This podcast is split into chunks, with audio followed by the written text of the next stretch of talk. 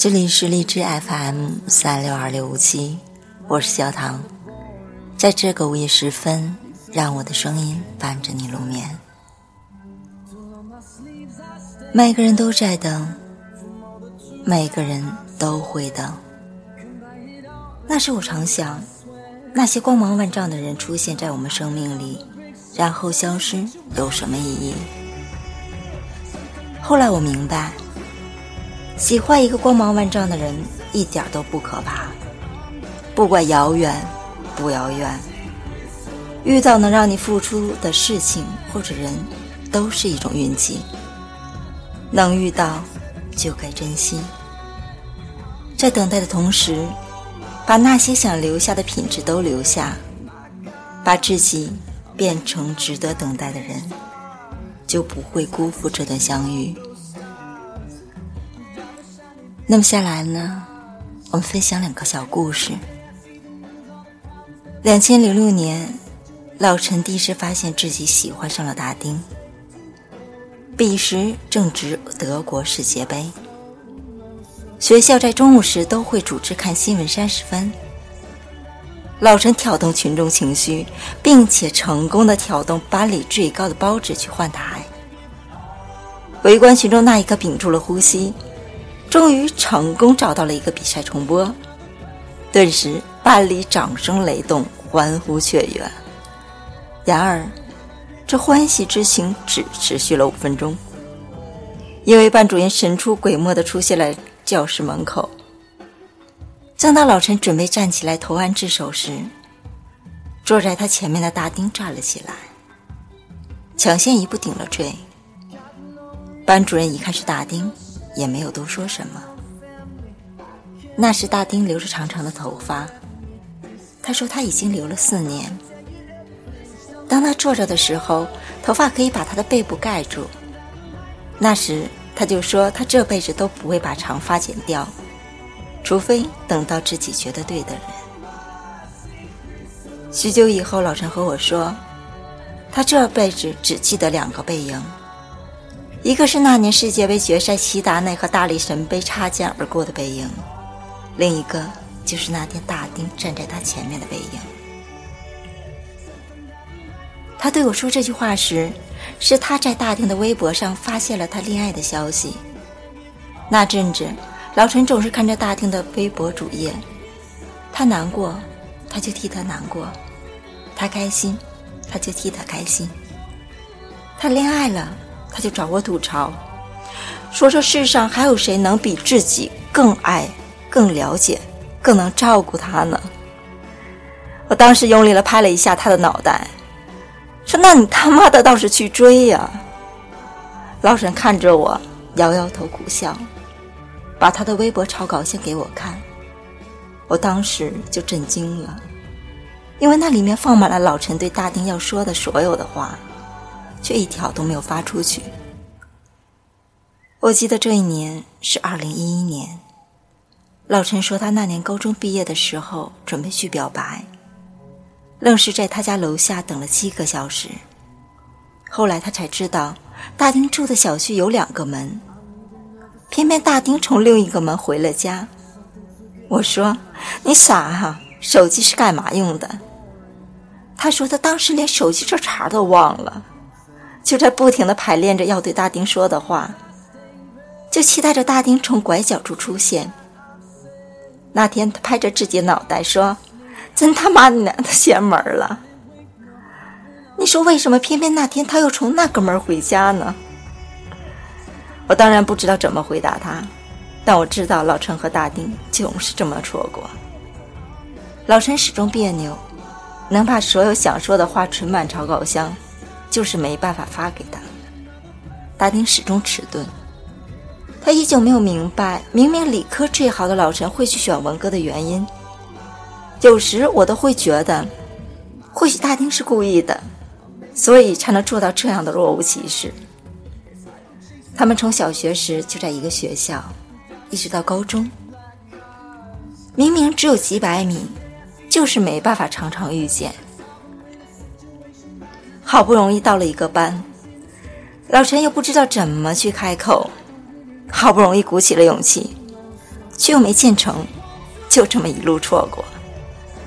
到后来，老陈只能从微博知道大丁的零星的消息，而他甚至不敢关注他。那时还没有悄悄关注，他就每次在搜索栏里打大丁的昵称。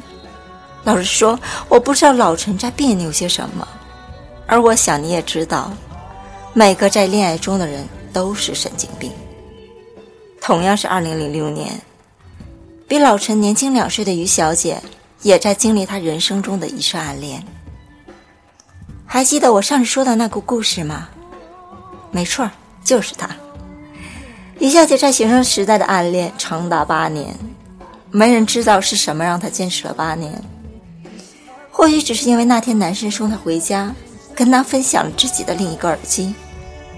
那天的于小姐，看着比自己高一头的男神，听着耳机里的简单爱。心跳破天荒的漏跳了一拍。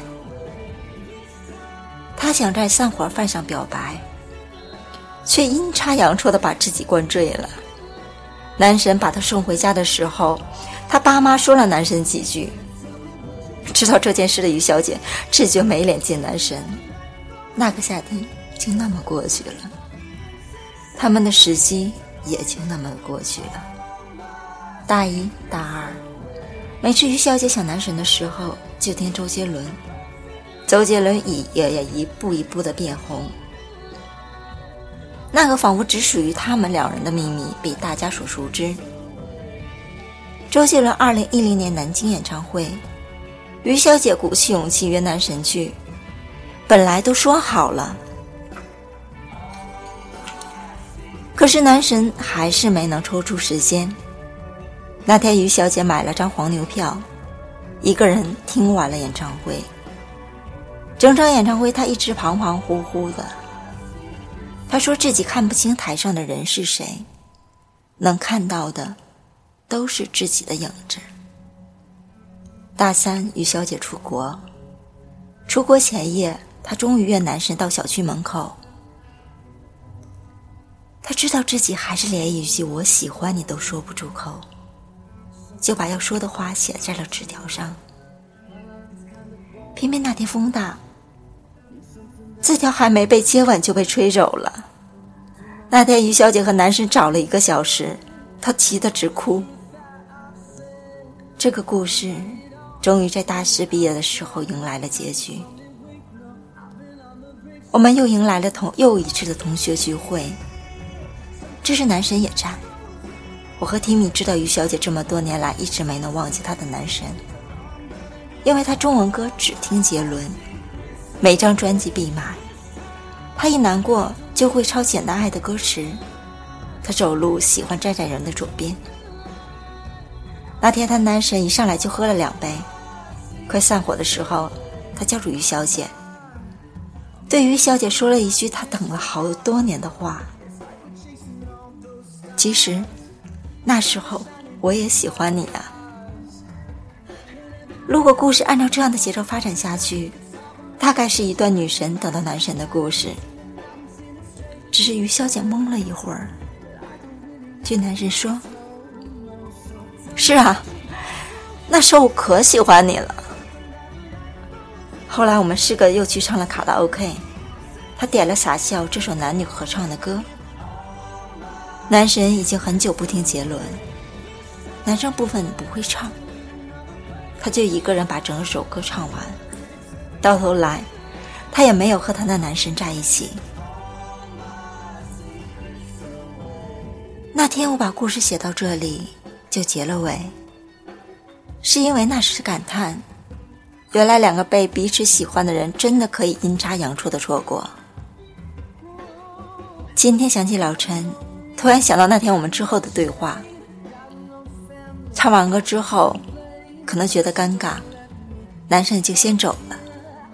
我送于小九回家，他依旧哼着周杰伦的歌。那时我问他，这么多年的暗恋，这么多年的等待，你觉得值吗？毫不犹豫地说，值。和那天老陈回答我的一样。我曾经不明白，为什么生命中总要出现那些闪闪发光却难以靠近的存在。明明让人靠近不了，却又让人无法抗拒。明明知道他或许没那么好，却又忍不住的把自己摆低。你为了那个人做很多以前不会做的事，听他喜欢的歌，看他喜欢的书。到头来，那个人可能已经不喜欢杰伦了，不爱看九把刀了，你却不可救药的喜欢上了杰伦。直到某天我自己去看演唱会的时候，才明白，有些事情就是值得的。老陈为了大丁念不喜欢的文科，练会了吉他，唱了一首好歌。于小姐为了男神喜欢上了 NBA。喜欢上了杰伦，做了很多以前不会做的事。那是因为在大丁和男神身上，有他们喜欢的东西，有他们想要成为的部分。就好像你会喜欢一个偶像，多半是因为那个偶像教会了你以前不懂的道理，而在身上闪闪发光的那些属性，是你也想要拥有的。你想要变得更温暖，所以你喜欢温暖的人。你还相信梦想，所以你听关于梦想的歌。你想要变得坚强，所以你喜欢倔强而努力的人。对于偶像最好的支持，不是多狂热，而是让别人知道，支持他们的人也是一群努力的人。对于曾经爱过的人的最好对待。不是故作遗忘，而是把当时自己学会的品质和自己喜欢的东西保留下来，更好的面对生活。否则，那段相遇就失去了意义。就像我之前在日记里写：，要么喜欢一个能带给你力量，好像信念一般存在的人；，要么找到一个能让你为之努力的梦想。重要的是，你会因为这些东西切实的去努力，在跌跌倒的时候，也能找到勇气和力量。重要的是，那些会让你真正的行动起来，把你生活的一部分填满。未来会怎么样都不知道，但总好过每天无所事事。喜欢一个光芒万丈的人一点都不可怕，不管遥远不遥远。遇到能让你付出的事物或者人，都是一种运气。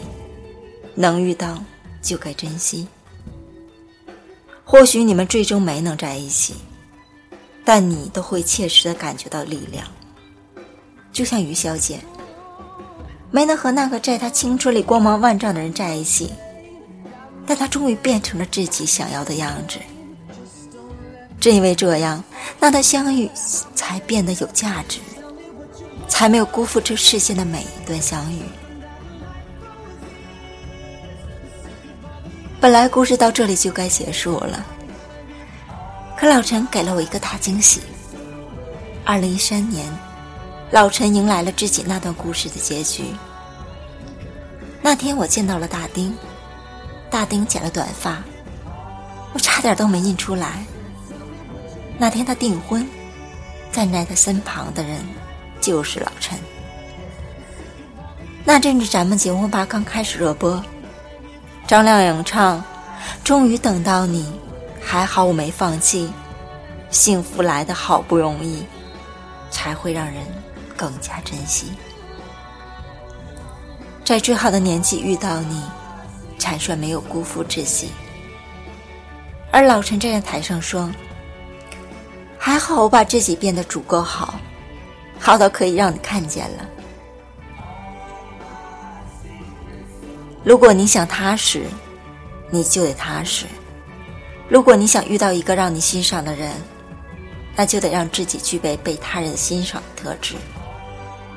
如果你想要和自己喜欢的人在一起，那就让自己能够和他并肩同行，先变成自己喜欢的自己，再遇见一个无需取悦的人。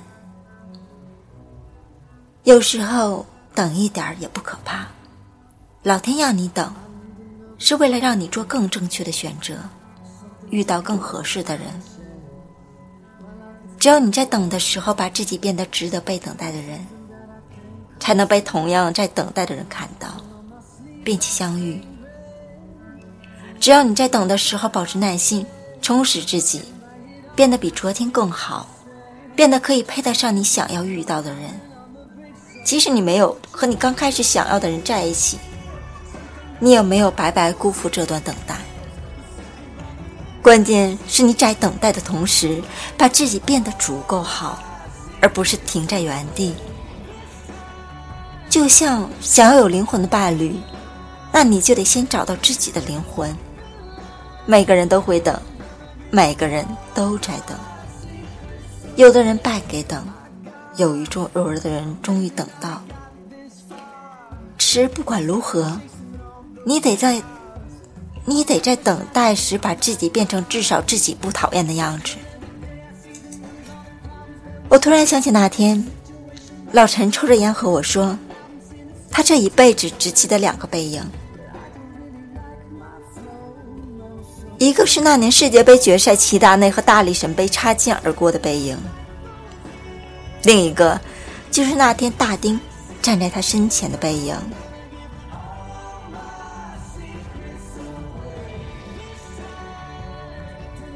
在节目结尾呢，想和大家分享一段歌，我们就伴着随着这首歌曲呢，结束今天的节目。这首歌呢，就是在刚才故事中所提到的，终于等到你，还好没放弃。好了，我们来欣赏这首歌吧。到了某个年纪。你就会知道，一个人的日子真的难熬。渐渐开始尝到孤单的味道，时间在敲打着你的骄傲。过了某个路口，你就。会感到，彻夜陪你聊天的越来越少，倦了被寂寞追着跑，找个爱你的人，就像托付终老，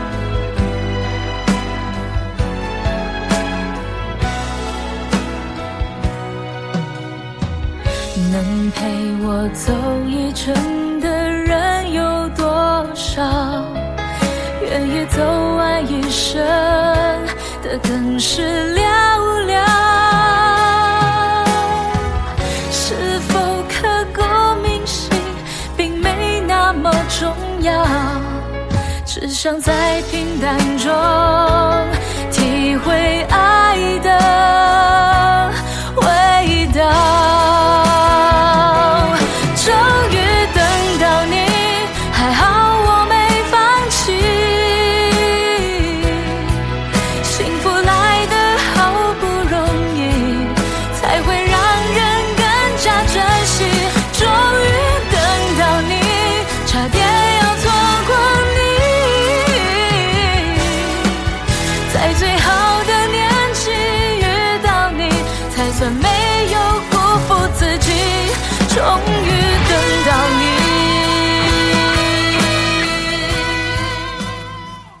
愿每个人最后都等到属于自己那个人。我是焦糖，午夜里一杯温暖你的玛奇朵，耳朵们晚安了。幸福来的好不容易，才会让人更加珍惜。